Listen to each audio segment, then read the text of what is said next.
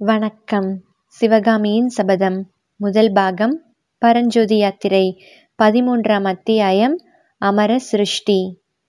புத்த பிக்ஷுவின் குரலை கேட்டதும் திரும்பி பார்த்த ஆயனர் விரைந்து எழுந்து வாருங்கள் அடிகளே வாருங்கள் என்று கூறிக்கொண்டே வாசற்படியண்டை சென்றார். சிவகாமி அவசரமாக எழுந்து அருகிலிருந்த தூணை பிடித்துக்கொண்டு நின்றாள். உள்ளே பிரவேசித்த பிக்ஷு நாலாபுரமும் சுற்றி பார்த்துவிட்டு ஆயனரே நான் சென்ற தடவை வந்து போன பின்னர் புதிய சிலைகள் செய்திருக்கிறீர்களோ?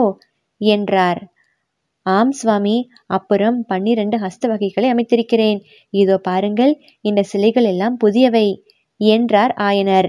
பிக்ஷு ஆயனர் காட்டிய சிலைகளை கண்ணோட்டமாய் பார்த்துவிட்டு தூணை பிடித்துக்கொண்டு நின்ற சிவகாமியை நோக்கியபடி அதோ அந்த தூணின் அருகில் நிற்பதும் சிலைதானோ? என்று வினவினார். அப்போது புத்த பிக்ஷுவின் கடூர முகத்தில் தோன்றிய புன்னகை அந்த முகத்தின் விகாரத்தை அதிகமாகிற்று. ஆயனர் சிரித்துக்கொண்டே இல்லை சுவாமி அவள் என் பெண் சிவகாமி. குழந்தாய் இதோ நாகநந்தி அடிகள் வந்திருக்கிறார் பார். பிக்ஷுவுக்கு வந்தனம் செய் என்றார். சிவகாமி அச்சமயம் நாகநந்திக்கு பின்னால் வந்து இளைஞனை கடைக்கண்ணால் பார்த்து கொண்டிருந்தாள். ஆயனர் கூறியதை கேட்டதும் பிக்ஷுவின் பக்கம் திரும்பி நமஸ்கரித்தாள். பிக்ஷுவுடன் உள்ளே பிரவேசித்த பரஞ்சோதி அந்த சிற்ப மண்டபத்தில் நாலாபுரமும் காணப்பட்ட அதிசயங்களை பார்த்த வண்ணம் வாசற்படிக்கு அருகிலேயே பிரமித்து போய் நின்றான்.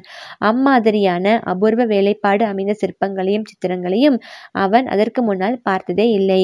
இடையிடையே அவன் ஆயனர் சிவகாமி இவர்களையும் கவனித்தான். அன்று பல்லக்கில் அமர்ந்திருந்தவர்கள் மதயானியின் கோபத்திலிருந்து தன்னால் காப்பாற்றப்பட்டவர்கள் அவர்கள்தான் என்பதை தெரிந்து கொண்டான். புத்த பிக்ஷுவை ஆர்வத்துடன் வரவேற்று அவருடன் பேசிக்கொண்டே சென்ற ஆயனர் பரஞ்சோதியை கவனிக்கவே இல்லை. அவனை திரும்பி பார்க்க கூட இல்லை. ஆனால் தூணருகில் நின்ற அவருடைய மகள் அவ்வப்போது தன்னை கடைக்கனால் கவனிப்பதை பரஞ்சோதி தெரிந்து கொண்டான். நடனத்துக்குரிய ஆடை ஆபரணங்கள் அணிந்து நின்ற சிவகாமியின் நவ யௌவன சௌந்தரியத்தின் ஒளி பரஞ்சோதியின் கண்களை கூசச் செய்தது. கிராமாந்திரத்தில் பிறந்து வளர்ந்தவனும் இயற்கையில் சங்கோச்சமுடையவனும் தாயை தவிர வேறு பெண்களுடன் பழகி அறியாதவனுமான பரஞ்சோதியினால் சிவகாமியின் முகத்தை ஏறிட்டு பார்க்க முடியவில்லை. அதிலும் சிவகாமி தன்னை கவனிக்கிறாள் என்பதை அவன் அறிந்த பின்னர் அவர்கள் இருந்த பக்கமே திரும்பாமல் எதிர்ப்புற கூடத்தில் காணப்பட்ட சிலைகளை பார்த்த வண்ணம் நின்று கொண்டிருந்தான். அந்த சிலைகளின் தோற்றத்திலும் முகபாவத்திலும் ஏதோ ஓர் அதிசயம் இருப்பதாக அவனுக்கு தோன்றியது. அந்த அதிசயம் இனதென்பது மின்வெட்டைப் போல் அவன் உள்ளத்தில் உதித்தது. ஆ இந்த சிலைகள் எல்லாம் தூண் அருகில் நின்று தன்னை கடைக்கண்ணால் பார்த்து கொண்டிருக்கும் பெண்ணின் பல்வேறு தோற்றங்கள்தாம். இந்த உண்மையை அவன் உள்ளம் கண்டதும் சிவகாமியிடம் அவனுக்கு தெய்வங்களிடம் உண்டாவது போன்ற பயபக்தி உண்டாயிற்று. சிவகாமி புத்த பிக்ஷுவை நமஸ்கரித்த போது அவர் ஆர்வம் ததும்பிய விழிகளால் அவளை விழுங்குபவர் போல் பார்த்துவிட்டு புத்ததேவர் அருளால் உன் கோரிக்கை நிறைவேறட்டும் அம்மா. புத்த பிக்ஷுனியாக விரும்புவதாக சற்று முன்னால் நீதானே சொல்லிக் கொண்டிருந்தாய்? என்றார். இந்த ஆசி மொழியானது சிவகாமிக்கு அருவருப்பை உண்டாக்கியது என்று அவள் முகபாவத்தில் தெரிந்தது. ஆயனருக்கும் அது பிடிக்கவில்லை என்பது அவருடைய வார்த்தைகளில் வெளியாயிற்று. அடிகளே குழந்தை ஏதோ வேடிக்கையாக சொல்லிக் கொண்டிருந்தாள். நாலு நாளைக்கு முன்னால் காஞ்சியில் சிவகாமியின் அரங்கேற்றம் நடந்தது. ஆஹா தாங்கள் அதற்கு இல்லாமல் போய்விட்டீர்களே என்றார் ஆயனர். எல்லாம் கேள்விப்பட்டேன்.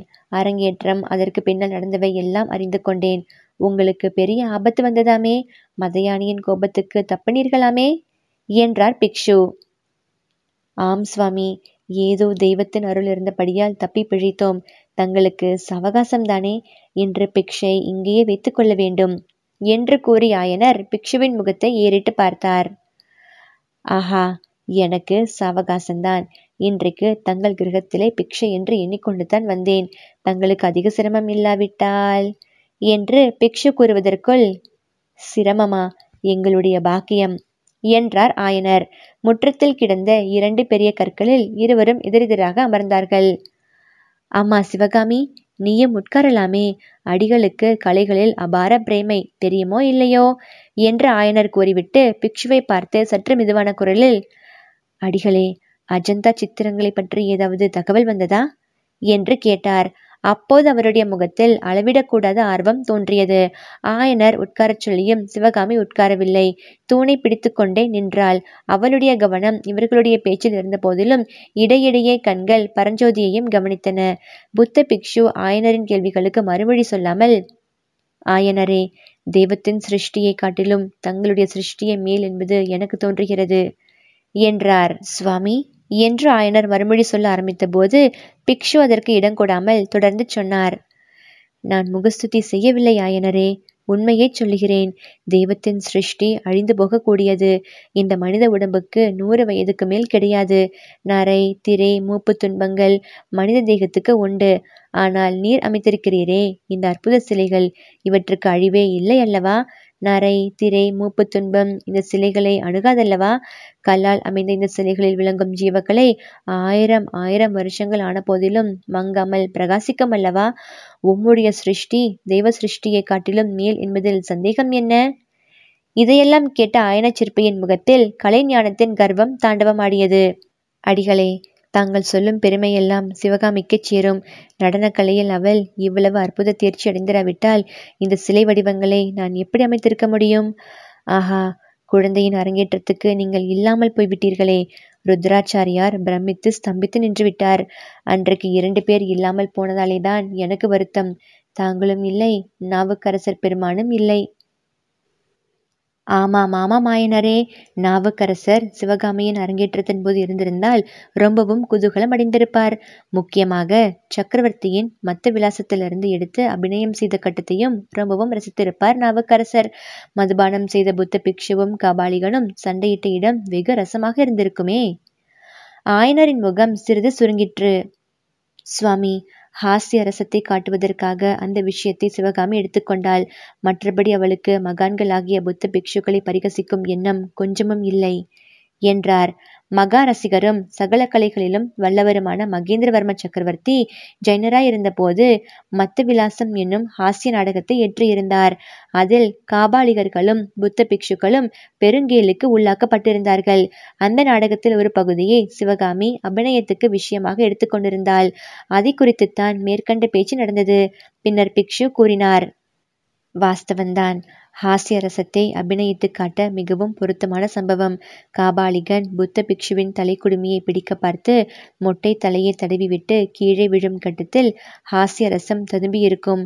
ஆனால் சபையோர் சிரித்து முடிவதற்குள்ளே ஏதோ யுத்தத்தை பற்றிய செய்தி வந்து சக்கரவர்த்தி எழுந்து போய் விட்டாராமே. சபையும் கலைந்து விட்டதாமே. ஆமாம் ஆமாம். அதுதான் சற்று மனக்லேசத்தை அளித்தது. அதனாலேயே சிவகாமி கூட நாலு நாளாக உற்சாகம் இல்லாமல் இருந்தாள். அரங்கேற்றத்துக்கு பிறகு இன்றைக்குத்தான் மறுபடியும் காலில் சதங்கை கட்டி கொண்டாள். அடிகளே யுத்தம் எதற்காக வருகிறது?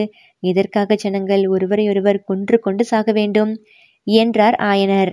ஆயனரே இந்த கேள்வியை ஏழை பிக்ஷுவாகிய என்னிடம் கேட்டு என்ன பிரயோஜனம்? உலகத்தில் உள்ள திரிபுவன சக்கரவர்த்திகளையும் குமார சக்கரவர்த்திகளையும் மகா ராஜாக்களையும் யுவ ராஜாக்களையும் சிற்றரசர்களையும் படைத்தலைவர்களையும் கேட்க வேண்டும். கொலையும் கொடூரமும் நிறைந்த இந்த உலகத்தில் புத்த பகவான் அவதரித்து அன்பு மதத்தை பரப்பினார். அதற்காக பிக்ஷுக்களின் சங்கத்தையும் ஸ்தாபித்தார். அந்த புத்த பிக்ஷுக்களை ராஜசபைகளில் பரிகசித்து சிரிக்கும் காலம் இது. யுத்தம் ஏன் வருகிறது என்று என்னை கேட்டு என்ன பயன்? அந்த பொல்லாத புத்த பிக்ஷுவிடம் பேச்சு யுத்தத்தில் அகப்பட்டு கொண்டு தன் தந்தை திணறுவதை சிவகாமி அறிந்தாள். அவளுடைய கண்களில் கோபக்கனல் வீசிற்று. அவள் அப்பா புத்த பகவான் அன்பு மதத்தையும் அஹிம்சா தர்மத்தையும் உபதேசித்தது உண்மைதான். ஆனால் இந்த காலத்தில் அந்த புத்த பகவானுடைய பெயரை சொல்லிக்கொண்டு போலி பிக்ஷுக்கள் தோன்றி மக்களை வஞ்சித்து ஏமாற்றி வருகிறார்கள். அதனால்தான் யுத்தம் முதலிய விபரீதங்கள் வருகின்றன என்றாள். ஆயனருக்கு இதேதடா வம்பு? என்று தோன்றியது. அங்கிருந்து சிவகாமியை எப்படியாவது அனுப்பிவிட எண்ணி அவளை இரக்கம் தோன்ற பார்த்து குழந்தாய் சிவகாமி நீ வேணுமானால் உள்ளே அத்தியிடம் போய் என்று ஏதோ சொல்ல ஆரம்பித்தார். அதற்குள் நாகநந்தி ஆயனரே நான் தோற்றேன். சிவகாமி மிகவும் புத்திசாலி. அவள் சொல்லியதில் ரொம்பவும் உண்மை இருக்கிறது என்றார். அவருடைய கடூர முகத்தில் மறுபடியும் ஒரு கண நேரம் விசித்திரமான புன்னகை காணப்பட்டது. பேச்சை வேறு வழியில் திருப்பியாக வேண்டும் என்று ஆயனர் கருதி சுற்றுமுற்றும் பார்த்தார். அப்போது அவருடைய பார்வை அம்மண்டபத்தின் இன்னொரு பக்கத்தில் சிலைகளையும் சித்திரங்களையும் பார்த்து கொண்டு நின்ற பரஞ்சோதியின் மேல் விழுந்தது. சுவாமி அந்த பிள்ளை யார்? உங்களுடைய சீடனா? என்று கேட்டார் ஆயனர்.